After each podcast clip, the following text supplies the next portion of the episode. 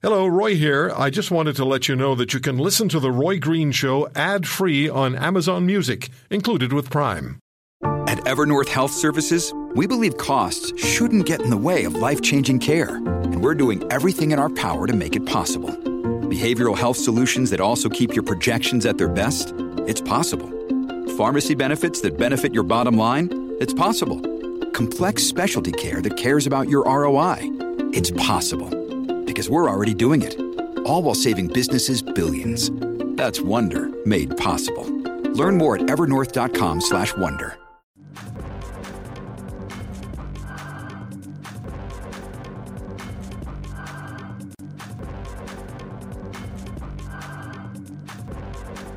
There is, as you know, some contentious feeling among Canadians about other Canadians when it comes to being vaccinated. We've talked about it. We've heard the phone calls. We've heard the anger. I could show you some of the emails I receive. Uh, creative language. Yeah, there's a fair bit of that. But I found it very interesting. A Maru poll uh, shows that 27% of Canadians say jail the unvaccinated for a little while anyway. And 37% say cut off their public health care. There's a lot more to this poll than just those numbers, and there's a lot of background. And we're going to talk to an old friend of mine. We sat in the studios together many a night covering elections and other public activities. John Wright, Senior Vice President of Maru. How are you, John? Well, I'm good, Roy. Yeah, those are many years ago. What, 25, 30 years ago? Yeah, we, we we wondered whether we wondered how long Brian Mulroney was going to stay as prime minister. Well, we can say easily that those were the days back when you rarely had public opinion polls. Like I can remember when I first started in the business 32 years ago that it was a very rare occasion. Most of them were leaked to the media by the political insiders. And that's when we started putting them out into the public domain so that we could look at opinions transparently. They were also back in the days when you would do very expensive telephone polls, but people don't have landlines anymore. So they're done in a different way. But I don't think things have changed for those of us who've been around a while. We, we want to you know, we want to be as transparent as possible. There's lots of opinions out there on many different topics, and they are different ends of the scale. It gives us a chance in a healthy democracy to see what more than what the politicians are looking at that we can all, you know, put into perspective. Yeah, this whole issue of the pandemic. Yeah. And uh, and how we feel about one another and the actions we take or the actions we do not take have had two years to percolate and uh, and it's bubbling to the surface without any reluctance whatsoever. Can I just get at a couple of the uh, of the more talked about aspects of this poll? When do you see that 27%, so over a quarter of the Canadian population, believes the unvaccinated should be visiting Her Majesty's involuntary motel system, hotel system, mm-hmm. for mm-hmm. a period of days? What does that really say? This is it. First off, that three quarters of the public is adamantly against it. So, I mean, it's a very contentious front page uh, clickbait kind of thing. Um, but in our society, there have been notions that have been floated by some people. I think when you look through the last four polls that we've done that have been very, very extensive pieces of work, not just one question, you'll find that equally there are 39% of people in this country who know of people who require treatment for major diseases that can't get it right yeah, now because sure. of it being, you know, clogged up. You've got a third who knows someone directly who can't get the medical treatment that they deserve. Um, and, and those people have opinions that might be hard as much as the other side. But I think what we've got are the public with two sharp ends to the same stick, but with a majority in the middle that, you know, are, are much more moderate. Okay, but there's no question that a majority of Canadians favor mandatory vaccination, yes? Yeah, that's absolutely true. Yeah, absolutely. It's, it's, in fact from day one that I started polling this, and I go back to February, the last week of February, so before we actually had the shutdown. What I found um, was that 14% of people in this country would not get a vaccination. Um, that a hard eight uh, would indicate that they were absolutely not going to get it. And where we are almost two years later is that we have roughly, instead of that hard eight, we've got a hard nine.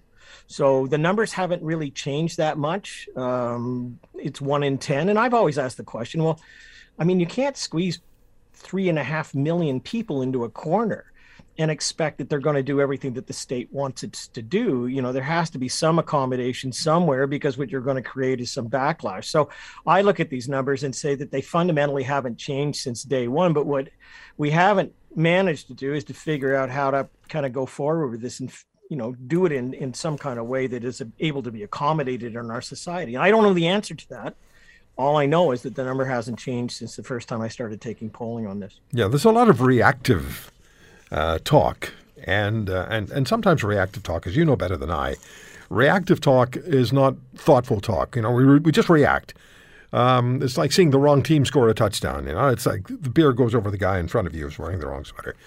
So when, when if we step back a little bit and we look at what some of these parameters are all about, what some of these situations are about, I want to go back to the question that, that you talked about, and that is hundreds of thousands of people in this country have missed um, medical procedures, including cancer patients and, and heart patients. We've talked to the president, of, president and incoming president of the Canadian Medical Association about that.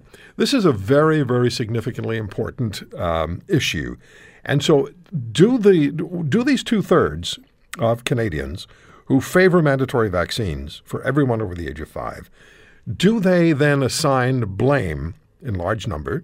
Do they assign blame to the unvaccinated for the hundreds of thousands of medical procedures that haven't been done? The answer is yes. I, I think that that's uh, you know one. That's black and white. Look, yeah, I, I, I, you and I know that there is a very semantic argument where you can look at a an ICU count today and find it 50 50, but then you look at the proportionality of it and it's a totally different number. You and I look at the kind of case counts on a daily basis and have a particular view. But I think on the other hand, we do know of people um, who are in desperate need of, of stuff. And I, I look, I, I will tell you that I am not influenced by my own personal views. As you know, I've been at this for a long time. I'm as professional as can be, but uh, with permission, I'll just say this. I mean, my brother was diagnosed with prostate cancer in November, and he now has had everything punted until at least April of this year because he can't get in. So what does that say? I well, I'm not one that says we should put people in jail for that. There may be others who have conditions that may say the same thing. But what it does say to me is that we have a healthcare system that is uh, is is suffering under a huge amount of strain at the moment. And in a public system like this, what it means is a de facto denial of service of those people who have expected that it's going to be there when they need it. And for many people um, in that kind of category, it could be catastrophically life threatening. So then it becomes a trade off in your society between the ones who are clogging the system versus the ones who are not and who have, you know, need it desperately. So that's that's a fact. Those are facts that you can actually find and I don't think it lessens the opinion on either side. I mean, you can you can see people who are adamantly opposed to being va- uh, un, um, uh, opposed to being vaccinated. Interestingly enough, it's because they have a civil liberty issue about them, but also because there are legitimate reasons why there may be medical issues about this. And on that point, uh, the vast majority of people believe there should be an exemption. That is in this poll 82%, absolutely, or 88%. They, they believe there should be an exemption but it doesn't take away from the other side that are looking to get treatment as soon as possible and they're pointing a finger at a group of people who apparently to them uh, and to others are clogging the system up and they can't get that help. Yeah it's it's unfair though to just look at covid as the sole uh, responsibility for what's going on. Our healthcare system prior to covid was under massive stress already. We have 5 million Canadians who don't have a family physician so the very first building block of medical care isn't there. You have to go somewhere else, an emergency room or a clinic, or hopefully find somebody who can treat you. Five million people have no family doctor. The hospitals were already full, and it was already an issue. We spent 100, what is it, 110, 120 billion a year on our healthcare system. And so the system has to be uh, has to be investigated. Does that does that factor into any of the thinking of folks, John, or is it COVID or bust? Well, I think there's a visceral reaction where they don't think about that, especially if they have, um, you know, something or somebody or some view that's already harbored. But I would also argue on the other side that, you know, who, who would have thought what government in this planet had prepared a public health care system to withstand the onslaught of this, where today 38% of people know somebody just since December who have got Omicron. I mean, it's even been in our house. And yes, we've survived, but that's with the right amount of vaccinations. How many people in Canada expected that we would be cranking up 30,000 deaths as a result of something? And yes, people will challenge that figure based on, well, it wasn't really COVID, it was just a bad flu, all those sort of things. But I, I, I don't think you can sort of say that anyone had planned for this sort of thing anywhere in the world. So I'm I'm with you. If if we had planned for it, if we had invested in the right sort of expansion and all of those things to look after it, and we weren't meeting where we should be, then I guess the public would say, you know, we, have got to do more. But on the other hand, if no one was expanding the system prepared for something like this, I, I don't think people are taking that into account. Yeah, we, we did, though. Uh, and I've spoken with Colonel uh, David uh, Redman, who is the uh, executive director of the Alberta Emergency Management System. And they had in place, and it was approved by federal governments and provincial governments, a pandemic preparedness plan. And it was put in place after SARS, and, and then yeah, it was updated yeah. every five years, right? And, yeah. and, the provinces and the federal government all agreed this is the way we're going to go. And the minute, uh, Colonel Redman says, the minute the pandemic arrived, they threw that plan out the window. Yeah, and um, yeah, and they they also ditched all the PPE. Just that's right. What was it months before? That's so right. We, 16, 16 tons of it. Right. So it doesn't belie the fact that we actually didn't expand the system. So let's let's. No, we that. didn't. We didn't. Yeah, right. We didn't. The second thing, though, is the second thing, though, is I would argue at this stage where you have roughly sixty percent of the people who are indicating that it would be acceptable to have some kind of health surcharge or that it would be acceptable to deny people who have not been vaccinated a certain element of, of, of health care as a result of this. And what you're seeing there is the limitations of our our own healthcare system begging now for a different kind of route. Yeah. So I do this polling in the other in the United States too. 24% refuse adamantly to be um, to get the vaccination uh, compared to eight nine percent here. So big difference. But in the United States, it's kind of like fill your boots, buddy. If you want to go one way or the other, you got to pay your way, or you you know, or you stay at home. It's not the same here. We have a collective system. That's what we bargained into, and maybe coming out the other side, there may be a different way in which people start to view this, bringing insurance in or some other means. But at the moment, it is the collective system that we have and it's kind of like you you go by the rules you pay your taxes this is what you get and that's right now there's a service of denial in place and i think that's how people are reacting. How's your brother by the way? Anxious. Uh, I, I can tell you that there's no cancer in our family going back probably five six generations. It's all heart and uh, the other brother has already had a stent put in his and one of these days maybe me too but yeah anxious. Uh, this was something sure. that came up uh, and uh, but but good at the moment. Yeah, I'm, I'm glad to, I'm glad to hear that he's he's good at the moment. Thank you for we, asking. We, yeah, Thank you bet. We, we need to get caught up.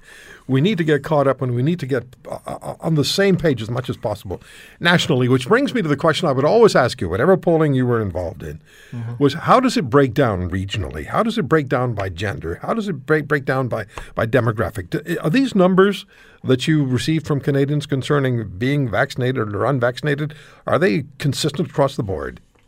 They pretty much are. I mean, if you uh, if you look at uh, are you okay? People, yeah, I'm just just fine. You know, old age now. I'm almost a senior citizen for goodness sake. Uh, when you look across the country now, a lot of these are fairly uh, consistent. I would say that they're less so in the province of Alberta. Um, that that's always the case when you're looking at issues dealing with this, and and they're not much. So, for instance, uh, paying out of pocket for full medical cost would be unacceptable to 61 nationally and 58 in Alberta, 57 in Ontario. So there's a little dips here and there, a little higher in the province of Quebec on some of these things. But no, a, a lot of these are fairly consistent right across the, the, the board. You'll have younger people um, less enthusiastic about forceful treatment of people than older people. Again, probably because they have their own set views and also because they might want to use the healthcare system. But that tends to be where they are, men and women, pretty much the same. Okay, John, did anything surprise you? There's another question, standard question I would ask you, but it's it's always interesting to find out. Was there something that surprised the pollster? Yeah, because the poll, and what often is looked in these things is is is reading the whole thing, and that is the, the views of those Canadians who don't want to get vaccinated. There was a good section on that. what I found it, let me read you the top ones for the, the reasons. One is that they're defending their civil liberty to make a choice for themselves. That was 45%. Waiting on more data to see if it's truly safe to get it, 42. Their immune system can beat COVID, so they don't need it, 32. Anxious and scared as to what it might do to them, 28. And they don't want government telling them what to do. And I mean, there's a bunch of other stuff after that we hear a lot about religious exemptions. Only 1% actually said that that was the case that was driving it. So it really does come down to what we, we often hear from these people. Number one, it is their civil liberties being, and I would agree that it's very hard to take some of the things that people want done to the unvaccinated, like put them in jail, like like make mandatory vaccinations. I Yeah, what, that what does that that, won't mean? get You know, kind anybody's of back holding up. people down, right? Like how do you do that? So I, I think there's some some issues that are transparent on the other side as well. I, you know, but I, I do think that there's, you know, the, the commonality that people have in believing arbitrarily that governments have the answer to all of this is the other side of this because it doesn't. I don't think we understand what we are going to do. And that takes me to the last point, and that is, uh, I think through all the polling, there seems to be no no place where we can share these kind of accommodations. There, I mean, it's either a healthcare official or a government making these decisions, but there's no roundtable where they're sharing common practices or common beliefs or common other things. I mean, as I said from the outset, you can't take three and a half million people and stick them in a corner and not expect them to retaliate. But on the other hand, I don't think people know how to deal with that, and certainly I don't have the answers. But you know, that's I think the frustration of, of both sides of this. If you want to hear more, subscribe to The Roy Green Show on Apple Podcasts, Google Podcasts, Spotify, Stitcher, or wherever you find your favorites. And if you like what you hear, leave us a review and tell a friend. I'm Roy Green. Have a great weekend.